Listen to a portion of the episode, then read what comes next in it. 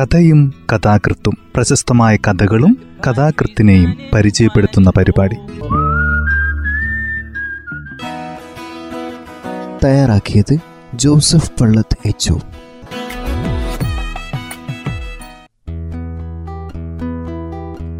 കഥയും കഥാകൃത്തും എന്ന ഈ പരിപാടിയിൽ ഇന്ന് പി ആർ ബാലചന്ദ്രന്റെ അച്ഛനും തീവണ്ടിയും എന്ന കഥയാണ് അവതരിപ്പിക്കുന്നത്.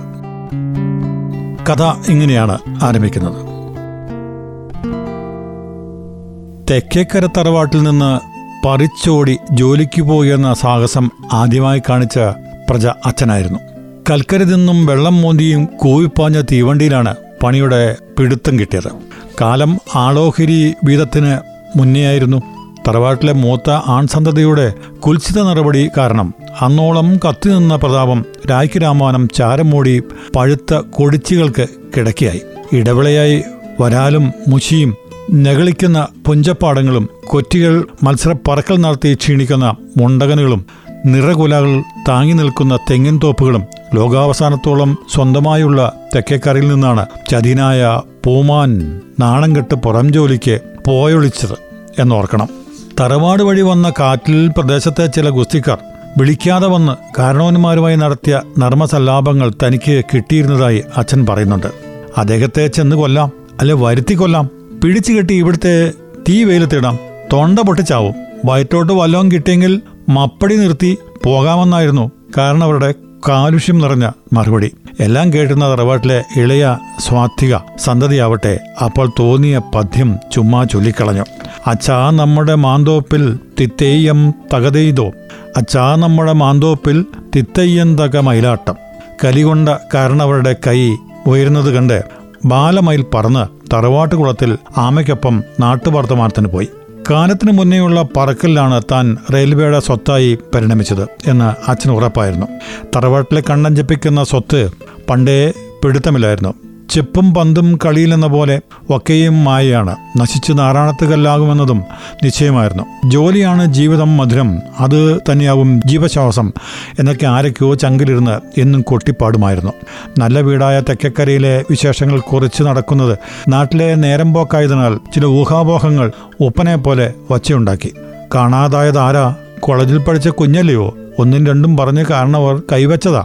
ഇല്ലിക്കാട്ടിൽ മണ്ണിളകി കിടപ്പുണ്ട്.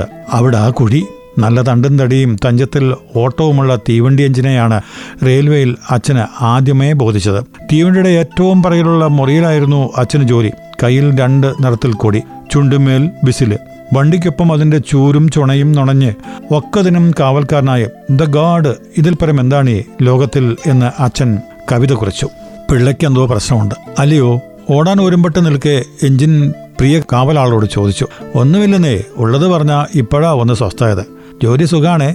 ഇത് പരസുഖമുണ്ടോ? എന്ന തർക്കമില്ല എന്ന മട്ടിൽ വണ്ടി കൽക്കരി ചവച്ച് മുന്നോട്ടെടുത്തു. സ്റ്റേഷനടുത്തേക്ക് ചിന്നമ്പളി ഉയർന്നപ്പോൾ അച്ഛൻ ഗാർഡിന്റെ കൊടിച്ചുരുളുകൾ എടുത്തു വരുന്നത് ഉമ്പടി സ്റ്റേഷനാണ്. നിർത്താതെ ഗമയിൽ പായിയാണ് വണ്ടി. പൊയ്ക്കോളൂ എന്ന് പച്ചക്കൊടി വീശി പഞ്ചപുച്ചമടക്കി നിൽക്കുകയാണ് സ്റ്റേഷൻ മാസ്റ്റർ. തറവാട്ട് മഹിമയെ തരുമ്പും ബഹുമാനിക്കാതെ പോയ നശൂലത്തിന് അച്ഛനും കാരണവരുമായ അദ്ദേഹം എന്താകും ശിക്ഷയായി ഷീറ്റെഴുതി വെച്ചത് എന്ന് ഇടയ്ക്കിടെ ഓർക്കുമായിരുന്നു. മുറം പോലെയുള്ള കരിമീൻ പൊരിച്ചത് തൂശനയിൽ വിളമ്പിക്കിട്ടാതെ കാരണവർക്ക് ഒരു കാലത്തും ചോറ് ഇറങ്ങുമായിരുന്നില്ല മീനിന്റെ മേൽഭാഗമേ കഴിക്കൂ. താഴ്ഭാഗത്ത് ഇലിയിലെ വെള്ളം പറ്റുമെന്ന ഗമയിൽ തൊട്ടു നോക്കില്ല. ഒരു നാൾ കാരണവർ ഉണ്ടെഴുന്നേറ്റ നേരം അങ്ങോട്ടെത്തുകയായി ചില അതിഥികൾ. ശീലപ്രകാരം പൈതങ്ങൾ അവർക്ക് സ്വാഗതം മതി വരുന്നാട്ടെ കയറി ഇരുന്നാട്ടെ സംപ്രീതരായവർ വാത്സല്യത്തോടെ ചോദിച്ചു. വന്നാൽ ഇരുന്നാൽ ഞങ്ങൾക്ക് എന്തോ തരും കുഞ്ഞുങ്ങളെ? നിഷ്കളങ്കരുടെ സംഘം ഉറക്കെ ചോദിച്ചു. അച്ഛന്റെ എച്ചിൽ തരാം. വന്നവർ ചവിട്ടി കുതിച്ച് പോയ ശേഷം കാരണവരുടെ വിചാരണയുണ്ടായി. കൊച്ചാട്ടനും പറഞ്ഞായിരുന്നു സഹോദരൻ സംഘം ചേർന്ന് ഒറ്റിയതോടെ ശിക്ഷ അച്ഛന് മാത്രം. ചാണകക്കുണ്ടിൽ പൂഴ്ത്തി വച്ചിരുന്ന ചുവന്ന ചൂരൽ കുത്തിയോട്ട ചുവട് വച്ചെത്തി. തെക്കേക്കരക്കാരുടെയും വിളിക്കാതെ വരുന്ന കുസ്തിക്കാരുടെയും മറ്റ് പരീക്ഷകളുടെയും നിഴൽ വീഴാതെ തീവണ്ടി ഗതാഗതം കടന്നുപോവുകയാണ്. ഇന്ധനം താഴെ ഇറക്കുന്നത് ചെരിഞ്ഞു നോക്കിക്കൊണ്ട് എഞ്ചിൻ പഴയൊരു പാട്ടുമൂളി. രൊക്കമായി വെള്ളി കൊടുത്തി ചക്കര വാങ്ങിയതാരോ എഞ്ചിനടുത്തെത്തുമ്പോഴൊക്കെ അച്ഛന് സ്നേഹമായിരുന്നു. കാണുമ്പോൾ തൊട്ടു പെരിയും വരെ സംസാരിക്കുന്നത് റെയിൽ എഞ്ചിൻ മാത്രം. അകത്ത് ചില ആളനക്കങ്ങൾ കാണാം. ഉരിയാട്ടം മാത്രമല്ല. എന്താ പിള്ളേ വിഷാദം? വീട്ടുകാരും പറയാതെ വയ്യെന്നായി. എല്ലാം കേട്ട് ഒരു പറ വെള്ളം കുടിച്ച് ചിന്തിച്ച് കൂവി എഞ്ചിൻ പറഞ്ഞു മനസ്സിളകരുത്. കൊള്ളാവുന്ന വീട്ടിലെ കൊച്ചുങ്ങൾക്ക് നൂറ്റിന് നൂറ് ചതി വരും. പ്രീതി തെക്കേക്കരയിലോട്ട് ചെല്ലാത്ത പക്ഷം വശീകരണത്തിനുള്ള ശ്രമമായിരുന്നു തറവാട്ടിൽ പിന്നെ നടന്നത്. ചുട്ട കോഴിയെ പറപ്പിക്കുന്ന കേമൻ മന്ത്രവാദി വന്നു. അത് കണ്ട് പൂവരശുമുട്ടിൽ കൊത്തിപ്പറിച്ചു നിന്ന പൂവൻ പച്ചജീവനും കൊണ്ട് പറവർന്നു കാരണവർ കാര്യം പറഞ്ഞു. മൂത്ത ചെക്കനായിരുന്നു മിടുക്കനായിരുന്നു. ജോലിക്ക് പോകണമെന്ന് വിചാരിച്ച് വിചാരിച്ച് തരതിരിഞ്ഞു. റെയിൽവേയിലാണെന്നാണ് കേൾവി. മന്ത്രം കൊണ്ട് തിരിച്ചു വരുത്താനാകുമോ? കൊണ്ടുവരാമേ. എന്നാ കൊള്ളാം.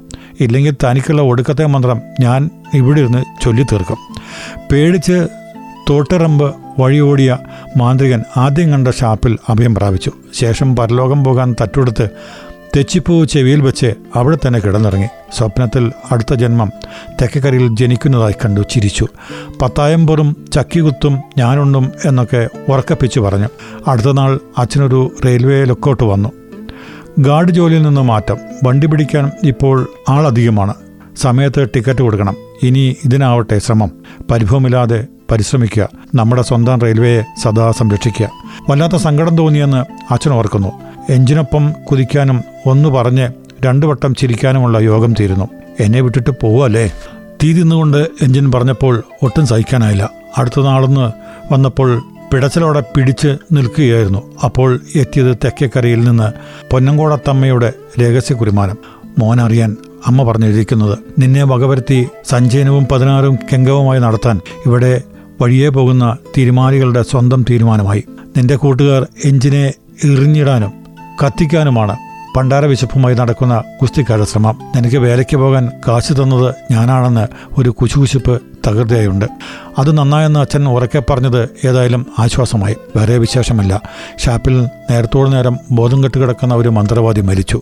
നമ്മുടെ പരേഡത്തിൽ തന്നെ ഒത്തു കുഴിയെടുത്ത് കുഴിച്ചിട്ടു. ടിക്കറ്റ് കീറൽ പണിക്ക് ചേരും മുൻപുള്ള ഇടവേളയിൽ സ്റ്റേഷനിൽ ഉലാത്തുമ്പോൾ വന്നു നിന്ന എഞ്ചിൻ കൂവി വിളിച്ചു. പിന്നെ ചിരിയോടെ മൊഴിഞ്ഞു. വന്ന വഴി നെഞ്ചത്തൊരു കുളിര് കയറിയ പോലെ. ആവതില്ലാതെ ആരുടെയോ കല്ലും പന്തവും ചങ്കൂറ്റക്കാരൻ പരിഭാഷപ്പെടുത്തിയതെന്ന് ബോധ്യമായി. പിന്നെ കാണാമെന്ന് പറഞ്ഞ് എഞ്ചിൻ വെക്കം പോയി.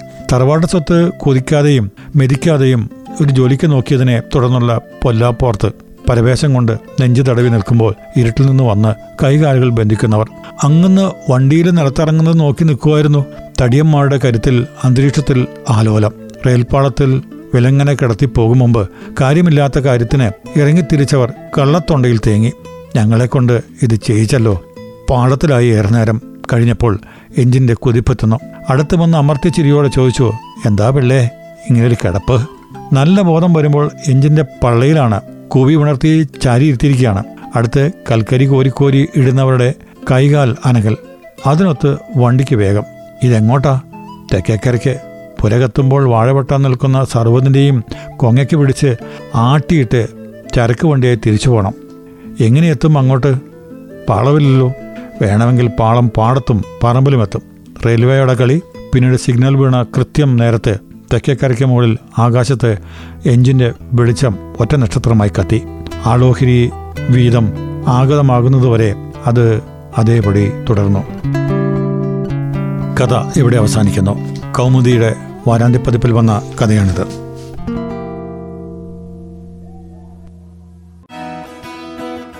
തയ്യാറാക്കിയത് ജോസഫ് പള്ളത്ത് എച്ച്